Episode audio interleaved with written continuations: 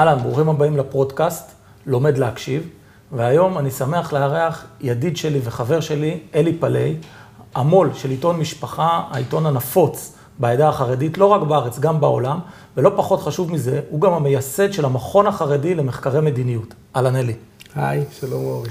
אלה, לפודקאסט קוראים לומד להקשיב, ואני אשתדל היום המון להקשיב, כי אני חושב שעיקר האתגר שעומד בין חילונים לחרדים, דווקא בעת הזאת, היכולת להקשיב, להכיל, אבל לא פחות חשוב מזה גם להכריע. ובימים האלה אני רוצה לשתף אותך בתחושת מועקה מאוד כבדה שיושבת עליי, כחילוני, של תחושה של איום על אורח החיים שלנו. אתה מבין על מה אני מדבר? לגמרי. אני, אחת הסיבות שנעניתי, מעבר לזה שתמיד כיף לדבר איתך, אני עוד לפני הבחירות אמרתי לידידים הטובים שלי, אוי לי מיצרי ואוי לי מיוצרי. מבחינתי, אם המחנה שלנו לא יוכל לחזור ולהיות אה, שותף אמיתי, עברנו שנה קשה מאוד וזה יהיה בלתי אפשרי, אבל תמיד אמרתי, אבל לא פחות מזה מטריד אותי, שאם בסוף יהיה ניצחון פירוס ותוקם ממשלה של חרדים וימין, אני חושב שהיא יכולה לעשות המון דברים. אני לא יודע להתמודד עם השסע בעם. אני מוטרד, אני מאוד מוטרד אפילו. אני לקחתי על עצמי לא רק לבוא לפו, לפודקאסט הזה, אלא באמת לנהל את הדיאלוג הזה, כי חייבים לנהל את הדיאלוג הזה. אנחנו לא יכולים להישאר אדישים לו. אני חושב שיש בו באמת אה, תוכן שחייבים גם ללבן אותו. אי אפשר להישאר אבל אדיש ולהגיד, אוקיי, אז בוא נלבן סוגיה, ואני אתחיל מהסוגיה הכי עליונה, שהיא יושבת עליי בשבוע האחרון והיא רוחנת. אני, אם אני לא אחיה במדינת ישראל, אם אני לא אגדל את הילדים שלי במדינת ישראל, עבורי זה להיות תייר בכוכב לכת אחר. אני רוצה רק במדינת ישראל. ויש לי תחושה שעם הקמת הממשלה הזאת, ואני באמת אדיש לתוצאת הבחירות של ימין ושמאל, אלא לניסיון לשנות את אורחות החיים ואת השותפות במדינה. ופה אני רוצה לשים בפניך את האתגר. אומר, אומרת החברה החרדית, עכשיו מערכת החינוך שלנו היא שווה בתקצוב למערכת החינוך שלכם. עכשיו מערכת התקצוב לאברכים, אנחנו דורשים שהיא תעלה. רמת המחויבות שלנו לשירות למען המדינה, לא, יש לנו רוב, היא לא תשתנה. זה אשכרה מפחיד אותי. אז אני אגיד שני דברים. אחד, אני לא מסכים, אני, אני מסכים שיש בכל, בכל הסיטואציה הזאת באופן כללי, ובכלל בתהליכים הדמוגרפיים שאנחנו עוברים כאן, והגידול המהיר, תקשיב אורי, כל ילד רביעי היום בכיתה א' במערכת החינוך היהודית במדינת ישראל הוא ילד חרדי. אני חוזר, כל ילד רביעי הוא ילד חרדי. זה לא אירוע, אני יכול להגיד שאני שמח, אבל בוודאי זה לא אירוע שאפשר להישאר לו אדיש במובן שכל אחד צריך לשאול את עצמו, אז מה זה אומר? אתה שואל, מה זה אומר שיש לנו מערכת חינוך נפרדת שהולכת וגדלה, והיא כבר תופסת היום לא חמישה אחוז ממערכת החינוך, היא תופסת כבר עשרים, עשרים, והיא תתפוס עשרים וחמישה ושלושים וארבעים אחוז, וגם אם אני מאוד מכבד אותה, אני, אומר, אני מדבר כעת על, על הידיד החילוני שלי, הוא אומר, אני רוצה להבין אבל איך העסק הזה עובד. ולכן במובן הזה, אני חושב שזאת שאלה שאנחנו חייבים לדבר עליה. האם העובדה שמדברים היום סוף סוף על השאלה איך מתקצבים את מערכת החינוך החרדית, איך באמת מייצרים תשתיות נכונות לחינוך, מה שהמדינה במשך שנים הפקירה אותם, היא זאת מה שצריכה לאיים על החילוני המצוי, אני לא אז מסכים. אז בוא רגע נפתח את האוזניים למאזינים שלנו בספוטיפיי, ואת האוזניים והעיניים לצופים שלנו בפייסבוק, ותסביר רגע לקהל הרחב, מה בעצם הדרישה של החברה החרדית, שמתורגמת על ידי הפוליטיקה החרדית, במערכת החינוך. מהי דרישת התקצוב בעצם לחרדים? אוקיי, okay, אני, אני, אני לא יודע לענות כרגע נקודתית מה רוצים להשיג בהסכם, אני רוצה לדבר כרגע מה על, הצורך? על, על, על הצורך, בדיוק. Okay. אני רוצה לדבר אוקיי. על האתגר הגדול. זה לא סוד שעוד לפני קום המדינה היה ברור שהיכולת היחידה שלנו כאן לחיות יחד, חרדים וחילונים, היא בין היתר, נאהב את זה או לא, היא שחייבים להקים זרם חינוך עצמאי למגזר החרדי. זה היה בהסכם הסטטוס קוו, ולא כי אני חושב שהסטטוס קוו הוא קדוש. הסכם הסטטוס קוו משק, אה, אה, משקף את ההבנות שהיו, אלה היו הנושאים שאמרו, בלי זה אנחנו לא יודעים לפנות יחד לאומות המאוחדות ולהגיד שאפשר להקים כאן מדינה, כי החברה החרדית לא תסכים להיות שותפה לאותה פנייה ולהגיד, יש הסכמה של העם היהודי להקים כאן מדינה. כל עוד שיאיימו על עצמאות החינוך שלה, היא לא תהיה שותפה. אוקיי, okay, אז בואו רגע נתווך לצופים ולמאזינים שלנו את המצב. האמרי, הבן הבכור שלי אה, לומד בכיתה א' בבית ספר אה, מורדי הגטאות ברמת גן, והוא, מקב, בית הספר, אה, מקבל 100% מימון מהמדינה עבור הצרכים שלו ועבור תוכנית הלימודים שלו, שמוכרת על ידי משרד החינוך, אוקיי? המקבילה החרדית, זה, זה כן, הבן, השאלה... הבן שלי או הנכד או שלי. הנכד שלך. הנכד שלי. אז פה צריך קצת להרחיב את זה, אבל אני אנסה את זה בכותרות בתמציתיות. כדי שתהיה עצמאות של מערכת החינוך החרדית, הייתה הסכמה, אני אומר שוב, עוד לפני קום המדינה, okay. אוקיי. שאין ברירה, אנחנו רוצים מערכת ממלכתית, חייבים להקים מערכת נפרדת. ברגע שהוחלט שהיא נפרדת, וזה מה שנקרא הזרם המוכר שאינו רשמי, החינוך העצמאי, הייתה הסכמה שזה יהיה משהו לצד המערכת הממלכתית, עדיין המורים מתוקצבים על ידי משרד החינוך, שכר של מורה, אותה מורה, בוא נדבר רגע על בנות, כי תמיד מדברים על לימודי ליבה, אז כדי רגע, ש... רגע, לפני הליבה. אותה, אותה מורה. כן. אותה מורה שמלמדת את כיתה א' של אמרי בבית ספר חילוני, תקבל עם אופק חדש משכורת של 12 או 14 אלף okay. אוקיי. שקלים, ואותה מורה שתלמד בבית ספר חרדי עם אותה השכלה, את אותם מקצועות, את אותה מתמטיקה ולימודי קריאה, תקבל 8,000 אוקיי, okay, תקבל 30 אחוז פחות. או 40 אחוז פחות, okay. או לפעמים יותר. עכשיו... זה המורה. חכה. זה המורה. עכשיו נדבר על תשתית. כן. אותם ילדים, אני, אני אה, אה, רק לאחרונה עשיתי בדיקה בירושלים. ירושלים שהיא עיר שבה היום 40 אחוז מהתלמידים בכיתה א' הם חרדים.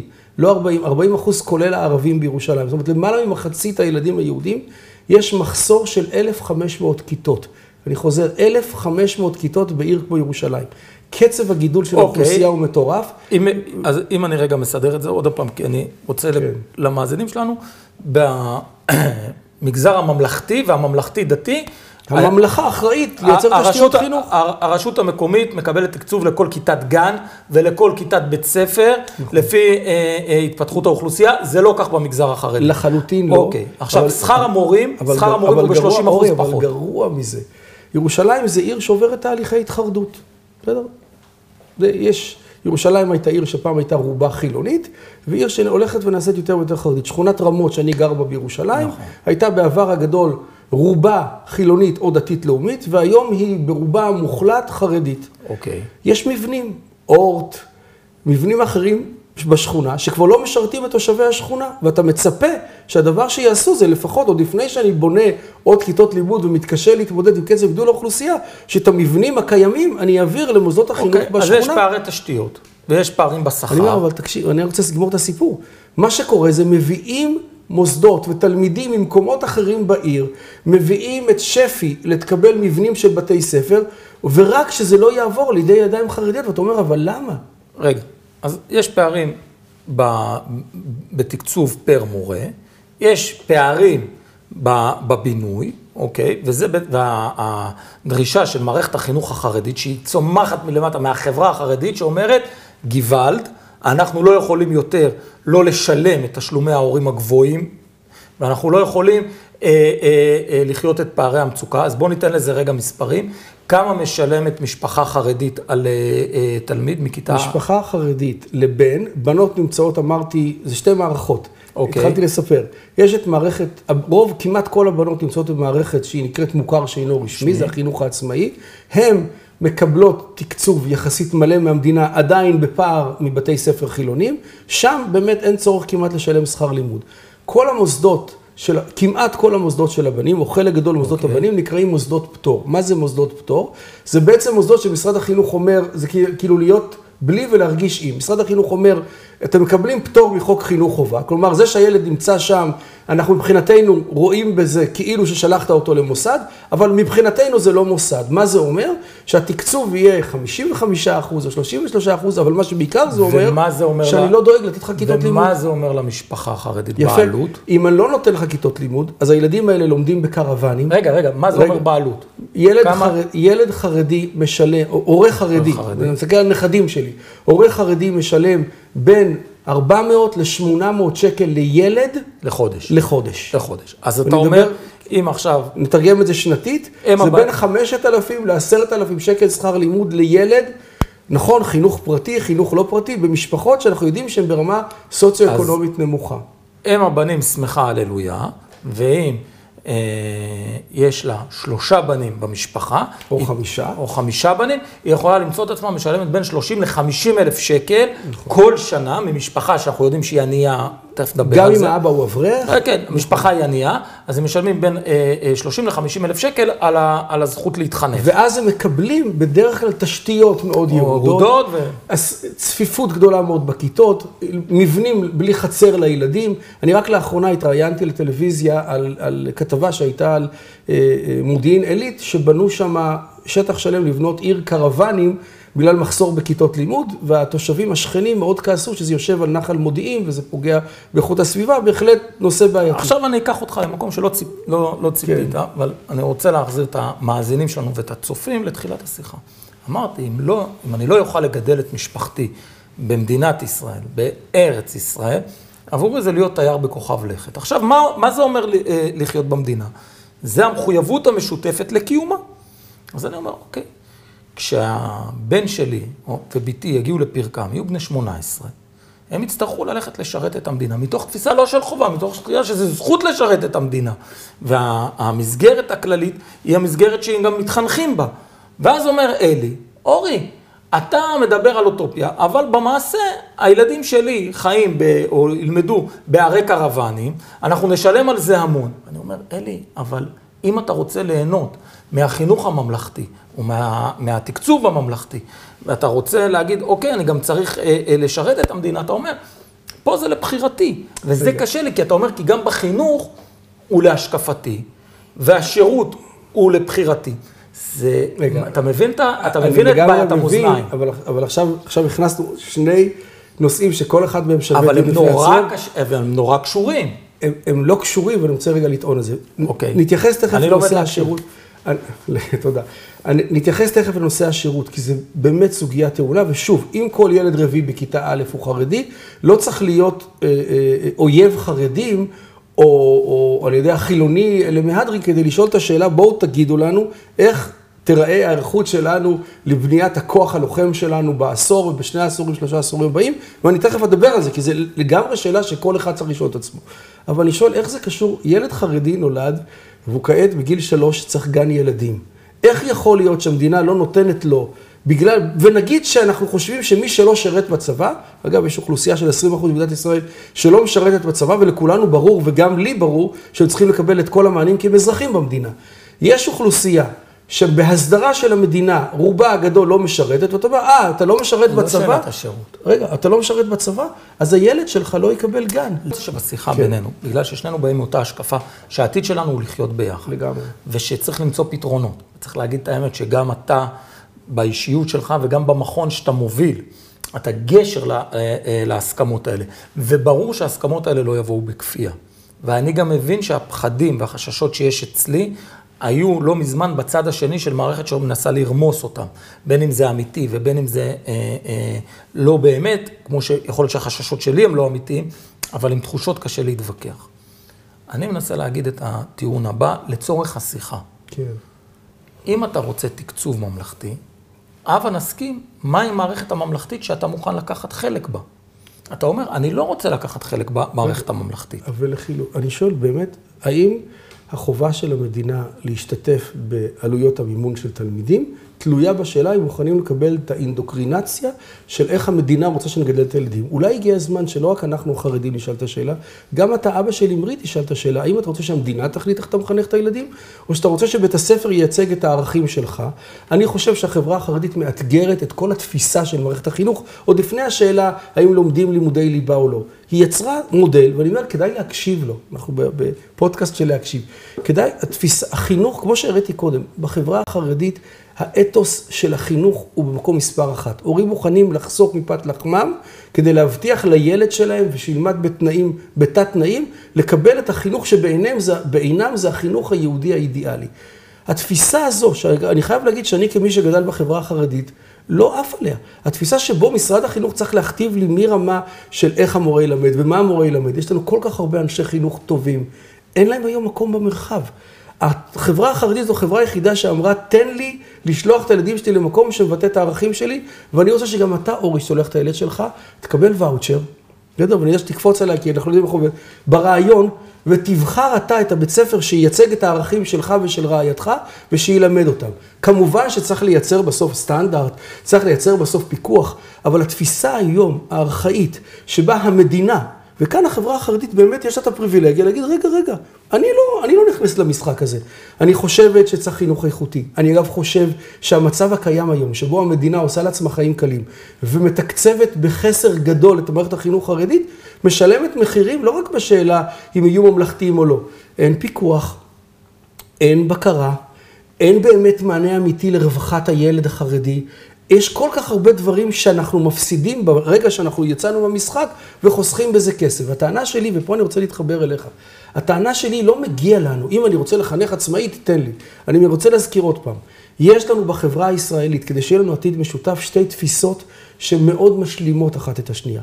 יש את התפיסה הישראלית, הציונית, שאיתה, אני חושב שחלק גדול מהפריחה והעשייה שלנו בא מאותו אתוס ומאותה עשייה, כולל שירות צבאי, כולל, כולל שירות יכול, למען המדינה. כולל שירות למען המדינה, תכף נדבר על זה, בסדר? כל האתוס הזה. ויש לנו חברה שלקחה על עצמה משימה לא פחות חשובה, להבטיח את ההמשכיות של העם היהודי. היא לא עוסקת בשאלה עדיין. מסכים.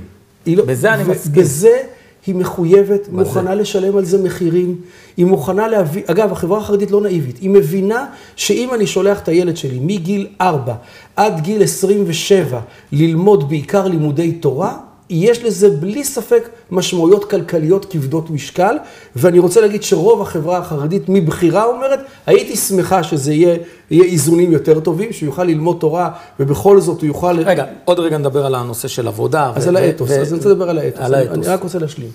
אני אומר, חברה החרדית, מערכת החינוך החרדית זה לא, אוקיי, תנו לנו קצת אה, אה, לעשות מה בא לנו. זאת חברה, ואני חוזר אותו לסכם הסטטוס קוו, שאמרה מראש, לא נוכל לחיות יחד אם לא נייצר את הנפרד. יש פתגם באנגלית שאומר שגדרות טובים עושים שכנים טובים. הפרדה של מערכת החינוך הייתה תנאי ליכולת של שתי החברות האלה להתקדם. אני מאוד מתחבר. אני חושב שלי כחילוני, בסדר? אני לא יכול לקיים את המדינה בלי החרדים. בלי מי ששומר על עולם התורה הזה, אבל גם מאמין בו ומקפיד על המצוות ומאתגר אותי, אני לא יכול לחיות כאן. רק תיקון קטן, לא רוצה לעצור. אני מסתכל לא רק בהקשר של המדינה, מסתכל בהקשר של כל הנושא של עמיות יהודית. תצא רגע רק מהקונטקסט האם המדינה תחזיק או לא, כי אולי המדינה תחזיק גם כי נביא לכאן את חוק השבות של הנכד, ויהיה לנו כאן עוד מיליון איש שהם באיזושהי צורה יהודים, אבל הם מהנדסים, הם מתמטיקאים והם ישרתו בצבא. בשאלה של העתיד של העם היהודי, אנחנו חייבים להיות יחד, לא נוכל לא להיות ביחד. בזה אנחנו ביחד. עכשיו נכניס כדי שגם נמסגר את נושא החינוך שדיברנו עליו. עכשיו, אני מאמין בכל ליבי שלילד חרדי צריכה להיות כיתת לימוד כמו שצריך, וצריך להיות לו חצר גן כמו שצריך, ובטוחה, ושהמורה שלו, כי לדעתי כל מורה, לא משנה מה, הוא חייב אה, אה, לקבל אה, שכר מכבד, כי הוא דמות חינוכית, כי הוא מקנה ערכים. עכשיו נשאל... כי אנחנו רוצים את טובי האנשים שילכו לחינוך. נכון. עכשיו נשאלת השאלה, בתוך המסגרת הזאתי, מה הערכים המשותפים לנו? עכשיו, בתוך הערכ... כדי לקבל את הערכים המשותפים עלינו, אומרת המסגרת הגדולה שנקראת מדינה, שיש לה ממשלה, שאומרת, אני אה, אה, אדאג לתקצוב. ופה יש לי חשש שהוא בא ואומר, אם הצד השמאלי-מרכזי יהיה בשלטון, הוא יכופף את היד ויגזור על לא הילדים האלה, יגזור עליהם חיי עוני. ואם הצד הימני והדתי, ואני אוסיף כי קודם העלית את הוואוצ'ר, הקפיטליסטי יהיה בשלטון, אז הוא יגיד, אני לא מעניין אותי מה תלמד, אני אתן לכולם את אותן זכויות, ולא מעניינת אותי המסגרת הכללית.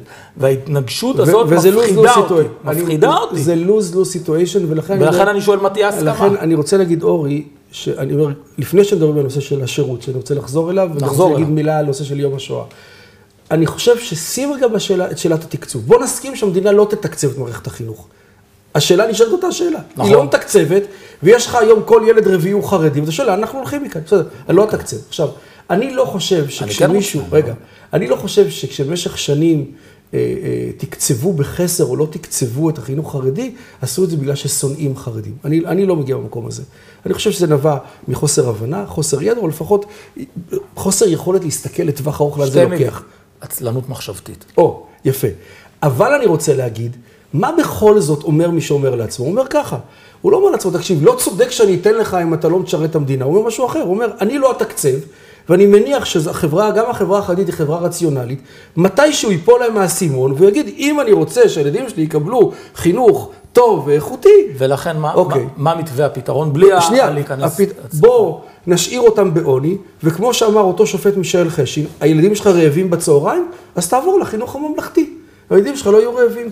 מישהו באמת חושב שהורה חרדי יקבל החלטה בגלל שעצרת לו את ההאזנה? מה שאני רוצה להגיד ברמת מדיניות. אני עוסק בתחום של תכנון מדיניות. זה, זה, זה היום המקצוע שלי בעשר שנים האחרונות. תמיד בסוף צריך לעצור באיזשהו שלב ולשאול האם השגת את המטרות או לא. אם אתה אומר, תראה, זה שאני לא אתקצב את החרדים, בסוף יעשה טוב לחילונים, כי לפחות דפקנו אותם, סבבה. אם זאת המדיניות, אני חי איתה טוב.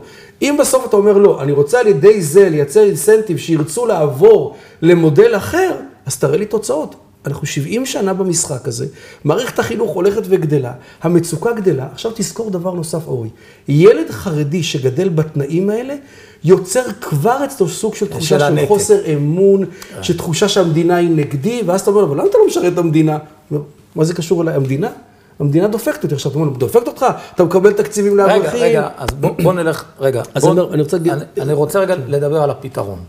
מהו מתווה הפתרון? כי אני חושב ששנינו חושבים שצריך להיות מתווה של פתרון. אני חושב ששנינו מסכימים שאי לא אפשר להמשיך כך. נכון, ואני לא אחד, לא רוצה לכפות את אורחות חיי, ואני לא רוצה שיכפו עליי. ככה אי אפשר להמשיך.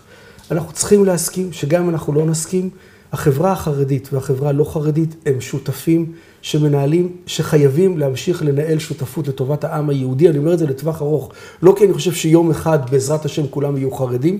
אגב, אין לי כזאת משאלה. גם כאדם מאוד מאוד דתי, אני רוצה שיותר ויותר אנשים ילמדו תורה, יותר ויותר אנשים באמת יתחברו לשורשים היהודים, אבל שיעשו את זה בדרכם. אבל... חרדיות זה אגב תרבות, זה בכלל לא קשור לדת. בסדר, זה אורח חיים, יש לו הרבה יתרונות, יש לו הרבה חסרונות. אני חייב להגיד סתם ברמה אישית. אחד הדברים שאותי הטרידו, בזמנו, כשהייתה, היה הגל הגדול של תנועת התשובה, היה השלב, לא שאנשים פתאום נחשפו ליהדות, זה מקסים. אנשים אבל עשו פתאום מעבר חד של 180 מעלות, מחיים בתרבות אחת, בחברה ובמשפחה, יש לו מוזיקה שהוא אוהב, יש לו אה, פנאי שהוא אוהב, ויום אחד הוא נהיה אברך. הוא פתאום התחיל לאהוב צ'ולנט. למה אתה אוהב צ'ולנט? הוא לובש חולצה לבנה, הוא פתאום מתחיל לדבר בשפה אחרת, הוא כזה ממלמל בזקן, אתה אומר, אבל מה קרה לך? למה זה שאתה לומד תורה? מה שאני רוצה להגיד זה שלפעמים גם אנשים שמשך אותם הקסם של החברה החרדית, אגב, זו אחת הטרגדיות של תנועת התשובה שהייתה בזמנו, שאחת התוצאות היא שהדור השני של בעלי התשובה שילם איזה מחיר קשה, כי הם הרגישו זרים בתוך החברה החרדית. אז אני, אני רק אחזור למה שרציתי להגיד. אני אומר, החברה החרדית היא חלק מהפאזל, מה, מה, מה, מהמצרף המדהים של העם היהודי, ואני חושב שהעתיד שלנו כעם יהודי, לא כי אני צריך שהחילונים יתקדמו ויפרנסו את החרדים. יש, לשמחתי, אני איש עסקים חרדי, יש עולם כלכלי עשיר, יש עולם ענק של עשייה והתנדבות מדהימה. לא זה הנושא. לא נוכל להיות עם יהודי אם לא נלמד להתחיל לחיות ביחד. התנאי הראשון ללמוד לחיות ביחד, קודם כל להבין את האתוס. ולכן כשאתה בא לחרדי ואתה אומר לו, אבל למה אתה לא מוכן שהחינוך יהיה ממלכתי? הוא אומר, מה זה ממלכתי? אני קודם כל רוצה לוודא... אבל אתה יודע מה אני שומע אלי, וזה... אמרתי לך, לא תהיה לנו היום שיחה קלה. אתה מסביר לי איך מנהלים קהילה, ואין מדינתיות בדבר הזה. אני מסכים איתך לגמרי, זו בדיוק הבעיה. אז לכן אמרתי, אני, מה ששנינו מסכימים, אני רק אמרתי, זו הייתה הקדמה. שנינו כן. מסכימים שלחברה, לאסטרטגיה... יכולת להכיל ללומד להקשיב, אם זאת רק ההקדמה, כן. אני אומר, שנינו מסכימים שהאתוס של החינוך, ואני חוזר לסטטוס קוו, ואני חוזר, אתה יודע, שואלים אותי לפעמים, הרי תראה, החרדים בישראל הם לא כמו חרדים בארצות הברית. שם, אגב, גם שם עוברים שינויים ויותר ימינה, זאת אומרת, יותר ימינה לא פוליטית, אלא יותר ימינה במובן הזה שיותר ויותר משפחות מאמצות המודל של אה, לימוד תורה בארץ. לייקווד היום זה העיר בניו ג'רזי, שצומחת בקצב המהיר ביותר, בקצב מטורף, ושם אלפי אנשים מבחירה, בלי שאלה של שירות בצבא, מחליטים שרוצים להקדיש את רוב זמנם ללימוד תורה. ועדיין שואלים אותי, אבל תראה, בחו"ל יש גם חרדים שהם אנשי עסקים, לא רוצה בחו"ל, לא, לא, לא מעניין אותי, שנייה, לא אני, רוצה. אני רוצה אבל להסביר משהו בזה. שואלים אותי, מה המשותף ביניכם? אוקיי, כולנו יש לנו כיפה שחורה, מה המשותף ביניכם? ואני אגיד, אני תמיד אומר, יכול להיות שאתה הולך לקולג' או אתה לא הולך לקולג', הילדים שלך למדו בישיבה, ישיבה הייסקול, או למדו בישיבה קדושה. המשותף לכל מי שאני קורא לו, שייך לשבט החרדי, זה האתוס שחינוך הוא מספר אחת, אבל לא חינוך במובן של איך אני מכין אותו לשרת את המדינה, אני עוד לא שם. אני גם, גם לא חינוך במובן של איך אני הופך אותו לאזרח, שהוא יוכל אחר כך להיות אה, אה, אה, אזרח, אה, זה הפער. שנייה, אני אומר, קודם. כל, רגע, אני אומר, יש לנו פירמידת צרכים של מאסלו. בעינינו, בחינוך, השאלה הראשונה, הצלחתי או לא הצלחתי בחינוך, זה האם הצלחתי להנחיל לדור הבא, לילדים שלי, את הערכים ואת הזהות היהודית, בעיניי זה קריטי. כל היתר זה בונוס. עכשיו, זאת אומרת, בסדר, מה הבונוס? יפה. אז אני אומר, מה אז, הבונוס? אז אני אומר, אם אתה מגיע אליי ואתה מנסה לערער לי את החלק הזה, לא רוצה לערער לך, רוצה יפה. את הבונוס. יפה. עכשיו הגיע הבונוס, ואני אומר, הבונוס קיים. זאת אומרת, אני אחזור רגע להצעה. ביום שהמדינה תחליט שהיא רוצה לקחת אחריות, ית- יתחיל להתקיים דיאלוג. לא ביום שהיא תיתן כסף, גם היום היא נותנת כסף, אבל היא לא נותנת אותו לדברים הנכונים. היא לא מוודא שהכסף הזה באמת מגיע למקומות שהוא צריך להגיע, כמעט זה לא מעניין אותי. אתה יודע שעד לפני כמה שנים, לפני שהוקם המחוז החרדי, היו במשרד החינוך, על כל מערכת החינוך החרדית, שלושה מפקחים. שלושה מפקחים על מערכת של מאות אלפי תלמידים. אז אם אני מבין, אם אני מצליח, אחרי חצי שעה של שיחה, פעם ראשונה לעמוד על מתווה הפתרון, אתה אומר ככה. יש את הבסיס לחינוך החרדי, בסדר? שהוא הדברים שהם יקרים לנו, שהחינוך הוא הדבר הכי חשוב לנו, ומהם הערכים הכי חשובים בחינוך, ואת הבסיס הזה תשאיר. עליו נבנים קומות הבונוס, בסדר? אני מוכן לייצר דיאלוג על קומות הבונוס. חד משמעית. לא רק שאני מוכן עכשיו דיאלוג. תרגיע אותי, תרגיע אותי, כי פה נכנס החשוב. אני התרשמתי שגם כשהפוליטיקה החרדית רצתה בנושאים אחרים, היא לא הצליחה להגיע לפשרות. עכשיו, הבונוס כולל פשרות. אז, אז אני אפתיע אותך. ואני אתחיל דווקא בבנות, בסדר? נושא שאני עוסק בו כבר בארבע שנים האחרונות. יש כיום מחזור שנתי של בנות חרדיות בגיל תיכון. היה לפני חמש שנים עשרת אלפים בנות במחזור, היום זה 14 אלף בנות, והמספרים רק הולכים וגדלים. 14 אלף בנות בשנה נכנסות לגילאי תיכון, מסיימות ארבע שנים בתיכון חרדי, לומדות לימודי ליבה מלאים, מתמטיקה, אנגלית, מדעים, נכון. לשון, עם יכולות בסדר? לימוד הרבה יותר טובות משל מדהימות, ילד. כולל לימודי תורה ברמה מאוד גבוהה, ומגיעות אחר כך לשנתיים נוספות, מה שנקרא אצלנו סמינר. מה לעשות? בעבר, אגב, הסמינר היה בעיקר מקום שהכשיר מורות, עד שגם החרדים הבינו שיש לנו כבר יותר מדי מורות. אגב, בסוגריים, היום בעיה היא הפוכה, אחרי שהכניסו הרבה מאוד הכשרות מקצועות לסמינרים, אז בנות. חרדיות המוכשרות לא רוצות ללכת, הולכות להייטק. והולכות לראיית חשבון, ופתאום שוב אנחנו נמצאים במצב דומה קצת למה שקורה בחברה החילונית, שהטובים לטיס, אין, אין לנו היום מספיק מורות, אתגר. אבל זאת המערכת. המערכת הזאת עד לפני 15-18 שנה, בעיקר הכשירה מורות. גם ההנהגה החרדית הבינה, בטח אם אתה רוצה שמשק בית שבו המפרנס העיקרי יהיה האישה, שהיא צריכה יותר מאשר מורה, היא צריכה לקבל עוד הכשרות. ויצרו תוכניות של הכשרות מקצועיות, והיום כל הסמינרים, אחד, מחנכים לזהות יהודית, והרבה מאוד לימודים, לימודי קודש, וכולם מכשירים לחשבונאות, להייטק, לעיצוב פנים, וכך הלאה. עכשיו, דמיון מודרך. תעצום את העיניים, יעצמו את העיניים גם הצופים שלנו, ידמיינו המאזינים, שעברה שנה, עברה שנתיים, הדיאלוג הקסום הזה מתקיים, במהדורות החדשות וכותרות העיתונים, אתה גם מוציא לאור של עיתון סופר חשוב, תכף נדבר על תקשורת חרדית, מבשרות על זה הישג היסטורי, ממשלת ישראל, בסדר, וההנהגה החרדית הגיעו להסכמה על, מה, על אה, עקרונות משותפים למערכת החינוך. ולחדשות בעיקרן, חדשות בהרחבה. הרחבה, הסכם נוסף בין מערכת השירות האזרחי, החברה האזרחית החרדית וצה"ל לשירות חברתי ואזרחי לבנים ובנות חרדיות שמלאו להם 18. אתה מבין מה זה יכול לעשות לגשר הזה שאנחנו מדברים, לאיזה התרוממות רוח המדינה, לאן היא יכולה לטוס? כי אני לא מאמין, באמת, באמת, שיש אדם שהוא כולו אטום, והוא לא אכפתי, והוא אה, חי משנאת חינם. אני רוצה לה- להאמין ב... קשה לי כי יאיר לפיד משתמש בזה, אבל בטוב משותף. אבל אני באמת, כן. אבל אמיתי, אני מאמין בזה. אני לא מצליח להבין איך ילד בן, בגיל 18 חרדי, אם יגידו לו, תשמע, אתה תיתן שנתיים ושמונה חודשים, תלמד, תשלב בזה את, את הלימודים שלך, בהסכמה עם, ה, עם הישיבה שלך, תיתן התנדבות בזק"א, במד"א, ב, אה, ב, ברשות החרדית שאתה גר בה, והבן שלי יתנדב ליחידה קרבית. הוא ירגיש כל החיים שיש לו שותף. אורי, אז בוא נדבר, הייתי באמצע לדבר על הנושא של הכשרות מקצועיות, אני ברשותך אני אגיע אליו אחר כך. אני רוצה, אני רוצה לדבר רגע על האתגר הזה של השירות, בסדר? עוד פעם, יש לנו כאן פערי שפה, בסדר? יש לנו כאן פערי שפה. התפיסה, כשאתה בא לחרדי, ואגב, כולנו, אני אומר ככה, האתגר הזה שאנחנו צריכים לחשוב על מערכת הביטחון של מדינת ישראל, הוא אתגר שאמור להדיר שינה מכל אחד מאיתנו, חרדי וחילוני. ובין אם חרדים משרתים, בין אם הם לא משרתים, הם לפחות צריכים לתת תשובה, לא איך הם ישרתו עבורי, אלא איך נראית התארגנות מחדש. אבל אני, אני רוצה קצת, לא רוצה לאכזב אותך, אני רוצה אולי קצת אבל להוריד את הציפייה הגדולה שלך לנס שיקרה, אני רוצה רגע להישאר בחילוני עוד לפני החרדי. אתה יודע מה יקרה ביום שבו חרדים בהמוניהם ישתלבו בצבא? שלא ישתלבו בצבא. רגע, אתה יודע אבל מה יקרה? אתה יודע מה יקרה? מה שקורה היום לחיילי ההסדר. רק השבוע קראתי, הרב יעקב מדן, ראש ישיבת הגוש. נכון. מישהו שלא חשוד, הוא, אני חושב שהקבוצה הזאת זה האליטה של החברה הישראלית, לא רק של החברה הדתית בישראל. סוגה עילית. חברה, סוגה עילית, חברה עילית שמתנדבת, הוציא השבוע, והוא לא רב חרדי, הוראה לחיילי ישיבות ההסדר להפסיק לא, לשרת לא. בשריון. בקורס הקצינים. בקורס קצינים בשריון, אבל זה, זה ימשיך לסדיר, זה ימשיך לחילות אחרים. אני, הייתה לי שיחה עם אחד ממנהיגי הציבור הדתי-לאומי, הם חווים בשנים האחרונות תהליך מסכים. שהופך את זה לבלתי אפשרי. רגע. אז, אז רגע, אני כל כך בעד שבוא נייצר ונחשוב ביחד גם איך מייצרים בסוף מקום שנרגיש טוב ביחד. אורי, אני לא חושב, הפתרון לא יהיה, לא כי אני רוצה לברוח בוא, מזה. בוא, בוא נשאיר רגע את סוגיית הביטחון, נסגור אותה ונחזור לשאלת התעסוקה, כי היא מעניינת את שניהם. סוגיית הביטחון היא, אני מסכים שהיא מאתגרת, משני, משתי סיבות. בבסיס, הכוח המגן הישראלי נבנה על צבא סדיר קטן וצבא מילואים גדול.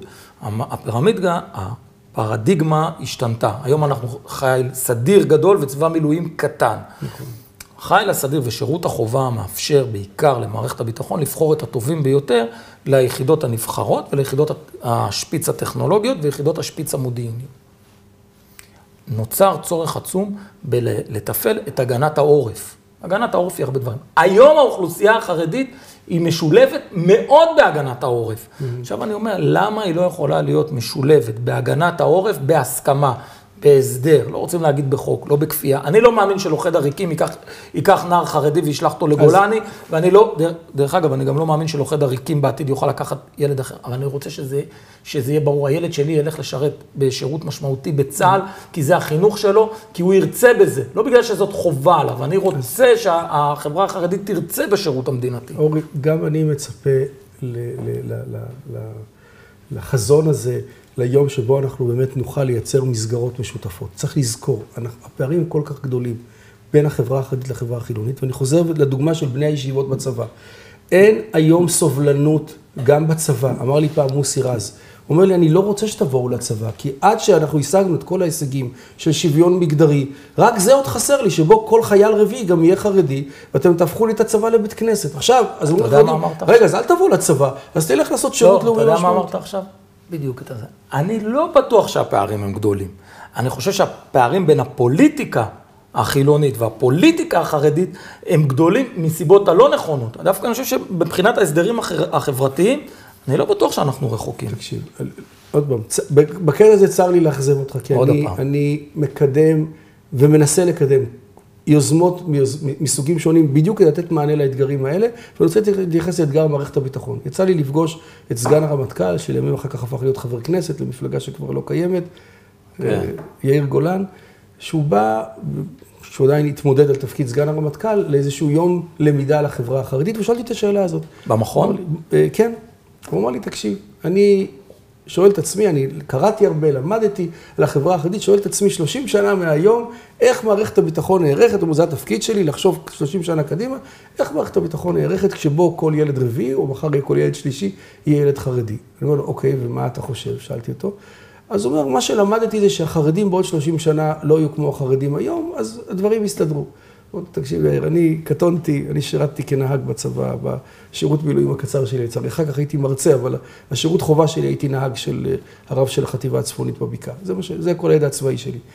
אמרתי, אני לא הייתי בונה את תוכנית השלושה עשורים הבאים של הצבא להנחה שהחברה החרדית תשתנה. אמרתי, אני מסכים איתך שהיא תשתנה, רק אני לא בטוח שהיא תשתנה לטובה. אז בוא, אל תבנה על זה תוכנית ביטחון. אבל אמרתי לו, ואני בדיוק מתחבר למה שאתה אמרת. ברור לכולנו שהאתגרים של מערכת הביטחון הם אתגרים של כולנו. הנושא של בואו כולכם תשרתו את המדינה, זה נושא שאני, אני, אולי זה יפגע בך, האתוס החרדי לא מתחבר. הוא לא, הוא, לא, הוא לא חי בעולם שבו צריכים לשרת מדינה. הוא בעולם של חסד, הוא בעולם של נתינה, הוא בעולם של דאגה לעם היהודי. לשרת מדינה זה מושג בתפיסה שלנו אנכרוניסטי, שהחברה החרדית לא מתחברת אליו, ואני מאוד מתרגש ומכבד כשאני רואה צעיר שעושה את זה, כי בעיניי לא מתרגש שהוא משרת מדינה. אני בסוף מתרגש כי הוא עושה משהו למען העם היהודי. בתפיסה שלנו מדינה זה, זה, זה משהו אינסטרומנטלי, טכני, הסיפור הגדול זה העם היהודי. מבחינתי גם הוא היה משרת העם היהודי. אבל אני אתן לך דוגמה. כן. לחבר משותף שלנו, ששנינו מאוד אוהבים, יעקב איזק, ינקי. אנחנו עבדנו ביחד, היה אה, את אה, מבצע עופרת יצוקה. עופרת יצוקה, צוק איתן. וזה היה ככה ימים שהיו בהם הרבה נופלים, ואתה יודע, רצו הרבה שמות. אתה יודע מה הוא אמר לי? בוא, בוא נקרא תפילה לשלום חיילי צה"ל. תשמע, אני אומר לך, כל העיניים במשרד נצצו, הסתכלו. עכשיו, פה אמרתי, זאת שותפות הגורל שלנו. אבל זה גיוון.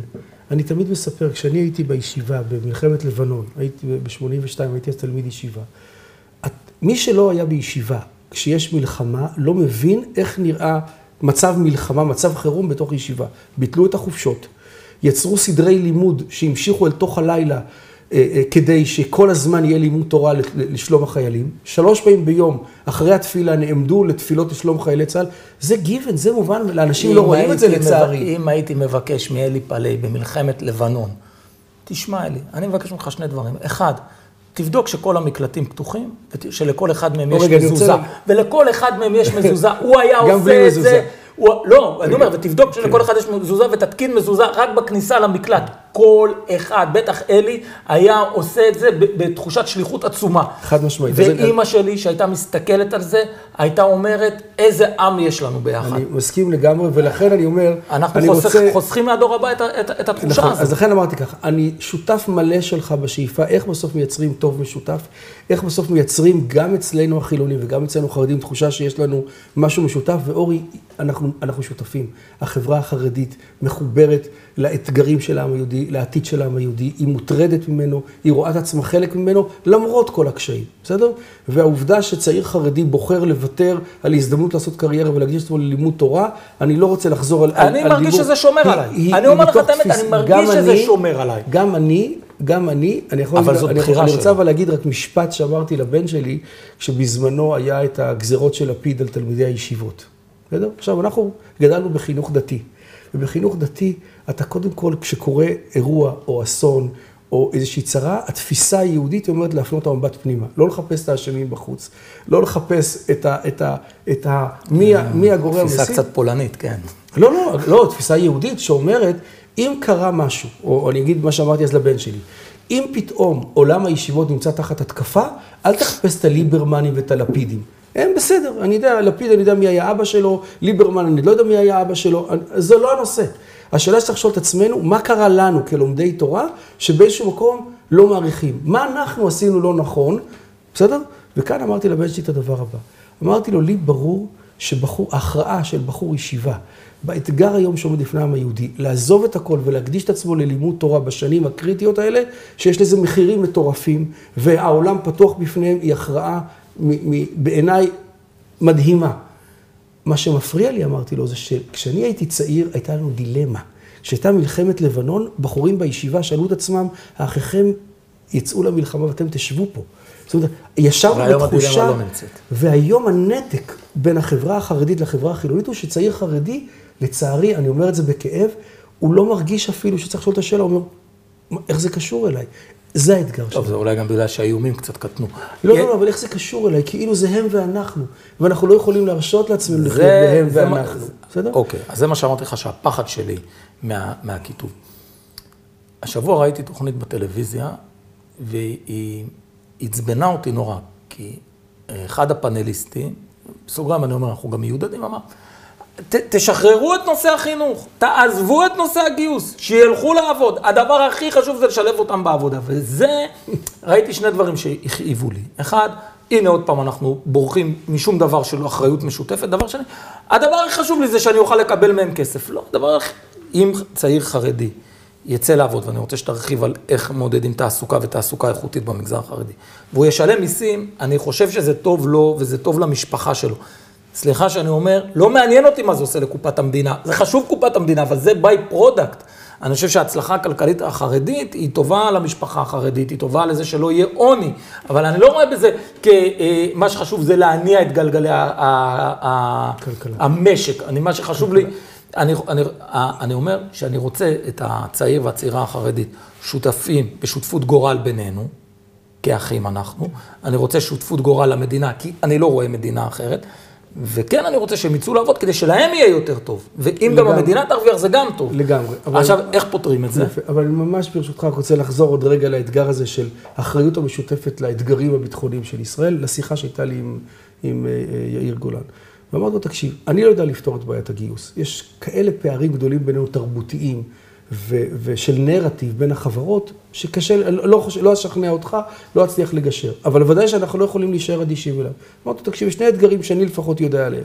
האתגר הגדול הוא שהמערכת הולכת ונעשית יותר ויותר טכנולוגית. ובשנים הבאות נצטרך יותר ויותר אנשים עם מיומנויות טכנולוגיות גבוהות, כדי לתת מענה לאתגרים הגדולים בשכונה שאנחנו נמצאים בה. והאתגר השני, לפחות מה שאני מבין, שוב כטוראי, הוא אתגר של העורף, בדיוק כמו שאתה דיברת עליו. עכשיו אמרת, בשני התחומים האלה, החברה החרדית יכולה להיות הפתרון האולטימטיבי מדהים. לאתגרים. ותן דוגמה. ואני זוכר שאז הוא פשוט ישב על, הוא, הוא, הוא כזה, ישב על הכיסא ולא האמין. אמרתי לו, אתה עוסק בשאלה איך אני מביא עוד גברים חרדים לשרת בקרבי או ב-8200. אמרתי לו, רוצה להציע הצעה יותר טובה. עזוב רגע את הבנים החרדים, בסדר? בוא נדבר על הבנות בנות. החרדיות.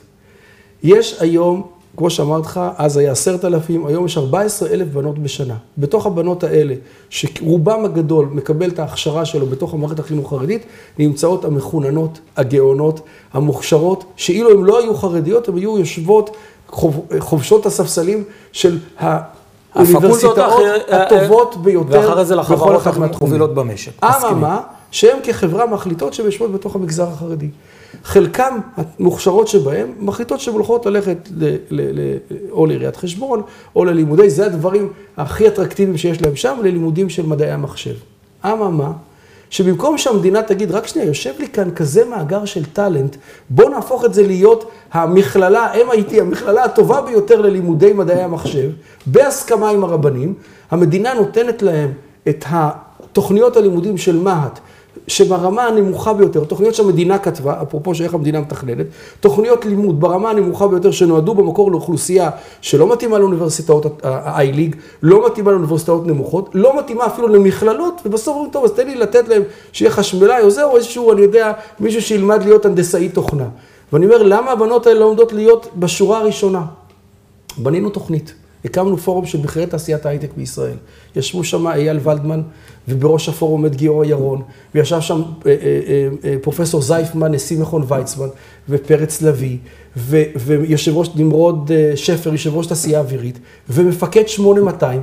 הושבנו את כולם סביב השולחן, אמרתי, בואו תגידו לנו מה התעשייה ומה מערכת ההייטק צריכה בישראל, ובואו נבנה תוכנית לימודים לבנות החרדיות שתענה על הצרכים. עכשיו, הבנות האלה לא יתגייסו לצבא. הבנות האלה ימשיכו להיות חרדיות. אמר לי מפקד 8200 בזמנו, הוא אומר, אני מוכן להקים מרכזים שייתנו outsourcing ל-8200 בריכוזים חרדיים, אני מוכן להכשיר את הבנות, אני מוכן ללמד את הבנות. אז תגיד, כן, אבל הבן שלי הלך לצבא והם לא. לא פתרתי את זה. אבל בואו נייצר עתיד משותף. אני פגשתי בפתח תקווה, ישנה חברה שהיא חברה בת של רפאל, שהם מפתחים את, את, את כיפת ברזל, איירון דום.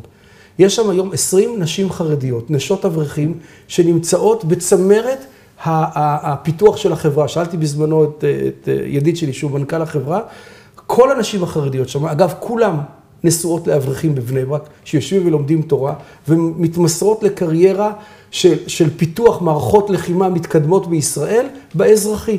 אני אומר, נשאיר רגע את השאלה של אתוס השירות, אבל בואו נייצר תוכניות. עכשיו, התוכנית הזאת נבנתה, נכתב סילבוס על ידי בכירי האקדמאים, כולל נציג קצין של 8200 שישב בתוכנית ואמר, אני רוצה את הקורס הזה ואת הקורס הזה. כתבנו תוכנית ברמה הגבוהה ביותר. קיבלנו 15 מכתבים מבכירי התעשייה, מערכת הביטחון, שאומרים, זה הפרופיל של הבוגר שאני צריך לתעשיית ההייטק בישראל, שסובלת במחסור, ולמערכת הביטחון. וזה נעצר באוצר. כי האוצר אומר את מה שהתחלת בתחילת השיחה.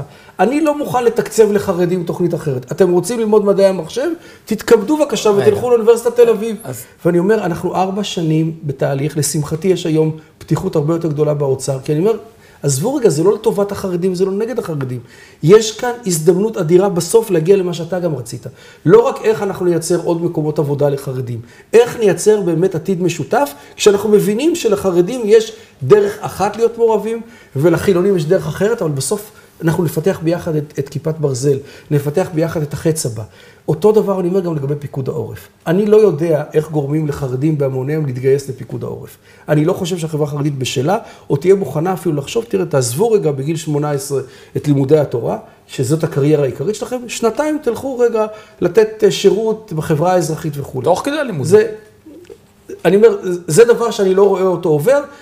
עזוב רגע אם אני חושב שזה נכון או לא, א', זה לא יעבור, אבל אני חושב שגם מי שמבין איך נראית ישיבה, לי יש בן, אתה מכיר אותו, ישי, הבן הצעיר שלי, לומד בישיבת חברון. מבריק. סדר היום של הילד הזה, מבריק. סדר היום של הילד הזה מתחיל בשבע בבוקר ומסתיים באחת, שתיים בלילה בלימודי תורה. הוא לא מכניס שום דבר חוץ מזה בתקופה הזאת, זה מין כניסה כזאת אל תוך... אה, אה, מערה כזאת, לתוך בועה שמאפשרת לו. אני אמצא לך 20 דרכים, בסדר. רגע, אבל נגיד מה הדרכים. אישה יסיים את הלימודים שלו, הוא לא ישרת שירות סדיר, הוא ישרת שירות מילואים, בסדר? אני לגמרי בעד, אבל שנייה.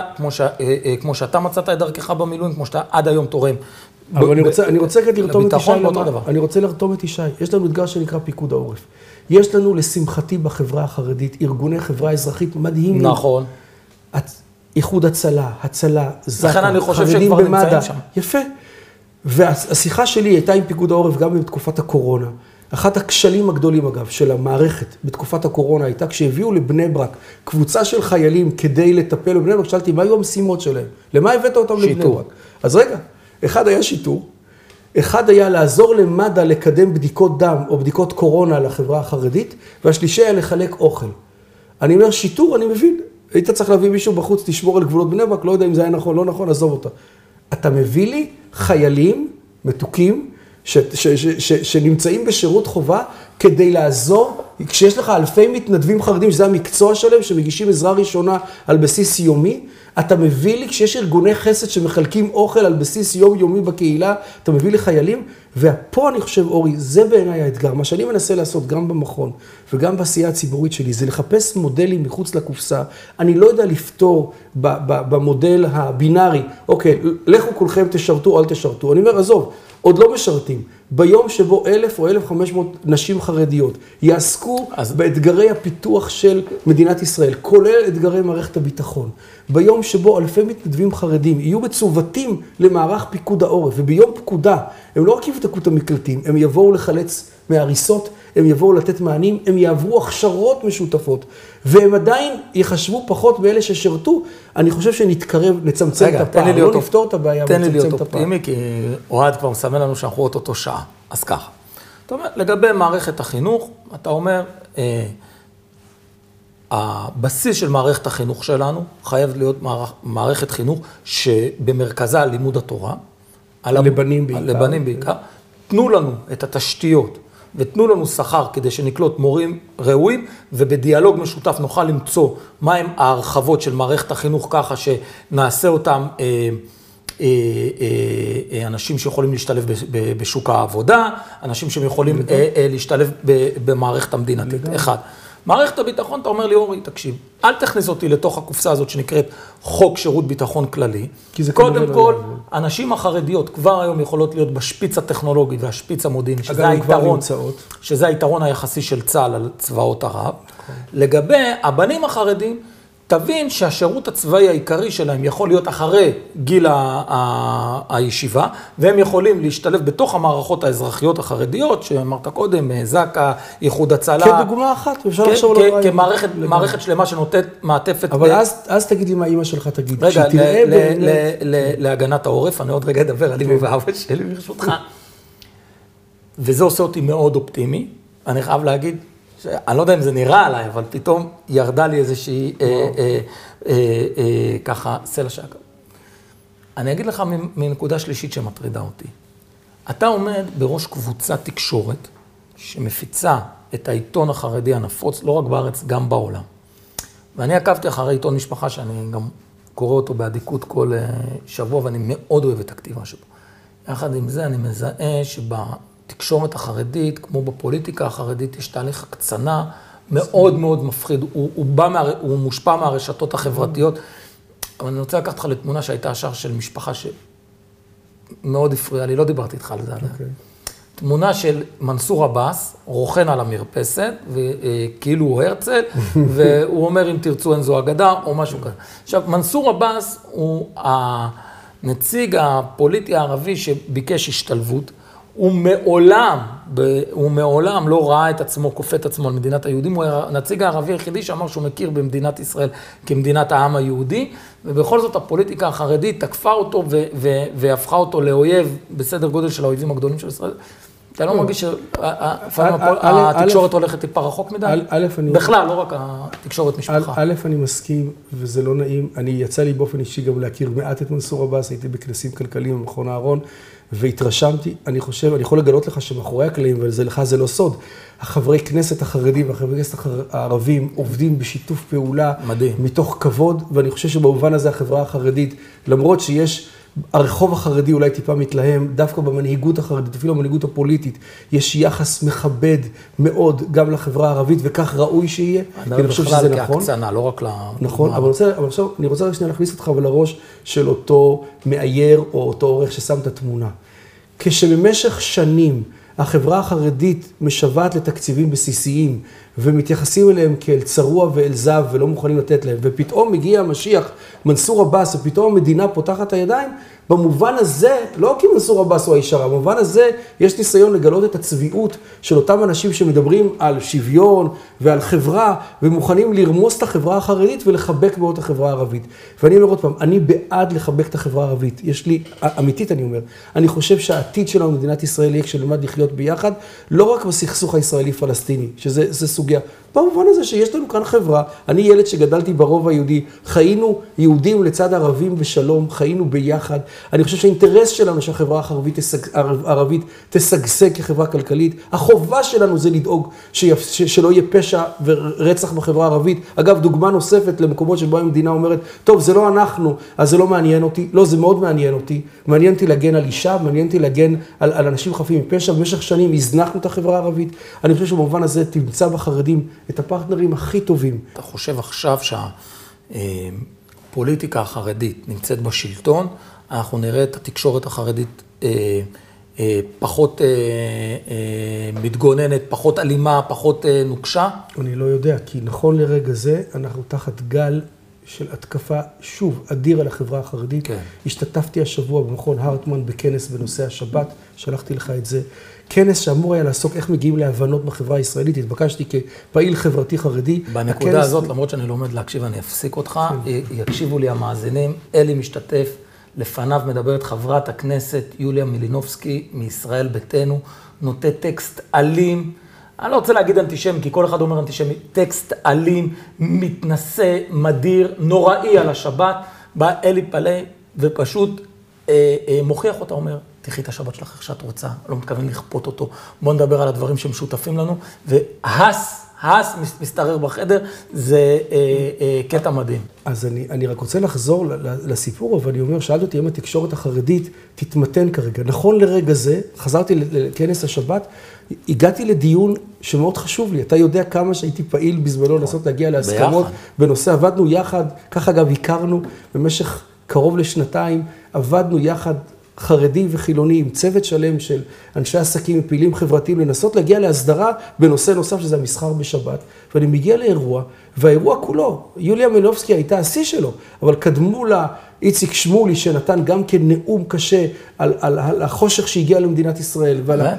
זו הייתה הפתיחה שלו, תראה את לא ההקלטה. כן. וקדמה לזה יושבת ראש הכנס, ואני אומר, רבותיי, אי אפשר לנהל שיחה על שבת כדי שהשיחה, גם בשיחה על שבת, בזה ולכן אני... החברה החרדית, אורי, אני רוצה להגיד, האם התקשורת החרדית, אני, אני ודאי אעשה את כל מה שאני יכול, כי התפקיד שלנו, בסוף שלי ושלך. והערכתך שלו. אבל אתה אומר, אני אעשה מה שאני יכול, לא, כי החברה החרדית תחת התקפה. כשהיא תחת התקפה, אז ימשיכו התקפות על לפיד, ואני אומר, נמשיך לשסות אחד בשני. ואני מוטרד מזה, כן. אני, אני רוצה איתך, ואני קורא גם לכל אחד מאלה שרואים אותנו, אני אשמח להיות שותף לכל יוזמה שתאפשר דיאלוג כזה, יש לנו כל כך הרבה מה לתת אחד לשני. יש לנו לחברה החרדית כל כך הרבה מה להתערם, אמיתית אני אומר, גם ערכית, לא רק פרקטית, מדברים כל כך יפים שקיימים גם בחברה הלא חרדית, ווייס ורסה, יש לנו כל כך מה להביא. בואו נייצר משותף אמיתי. בואו נחשוב יחד על איך אנחנו יוצרים עתיד של העם היהודי, ואנחנו מסכימים שלא להסכים. זה בסדר, אבל, אבל לפחות מכבדים וחושבים ביחד על איך עובדים ביחד. רעיון שצפיתי בו, שאבי מעוז אומר, תראה, לגבי הקהילה הגאה, אני לא מתערב להם, כל אחד בבית יעשה מה שהוא רוצה. לגבי המרחב הציבורי, אנחנו אה, רוצים אה, אה לאפיין אותו. עכשיו, מה אני שמעתי מזה? לא צפירת הרגעה. אני שמעתי נורת אזהרה, או ראיתי נורת אזהרה. יש תהום. בתהום הזאת אני רואה אנשים שלא חיים לפי אורח החיים שלי, שרוצים לכפות אותו עליי. לדוגמה, שמחר בשכונת מרום נווה, שהילדים שלי משחקים עם ילדים חרדים, מחר לא תוכל לבוא בחורה בגופייה, יהיה לה כבר קוד לבוש. הוא אומר, זה התהום.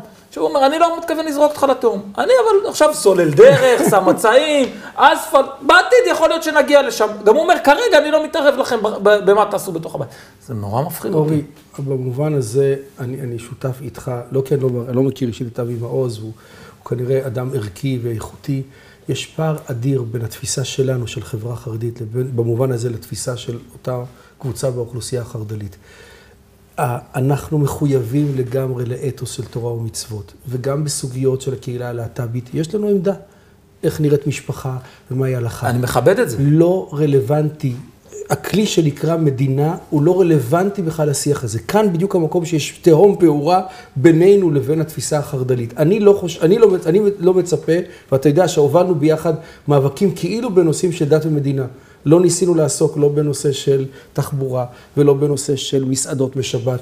ניסינו, המקום היחיד שבעיניי לגיטימי שהמדינה תתערב, זה מקום שצריך הסדרה במובן הזה שכדי לייצר בסוף איזונים. נכון שאבי מעוז, אם הוא רוצה, יעמוד מעל במה, אגב, גם זה היום לא קורה, היום גם מי שרוצה לדבר על, על, על תפיסה אחרת של משפחה, גם זה כבר נחשב היום למשהו לא לגיטימי. במובן הזה אני חושב שקצת התבלבלנו במערב.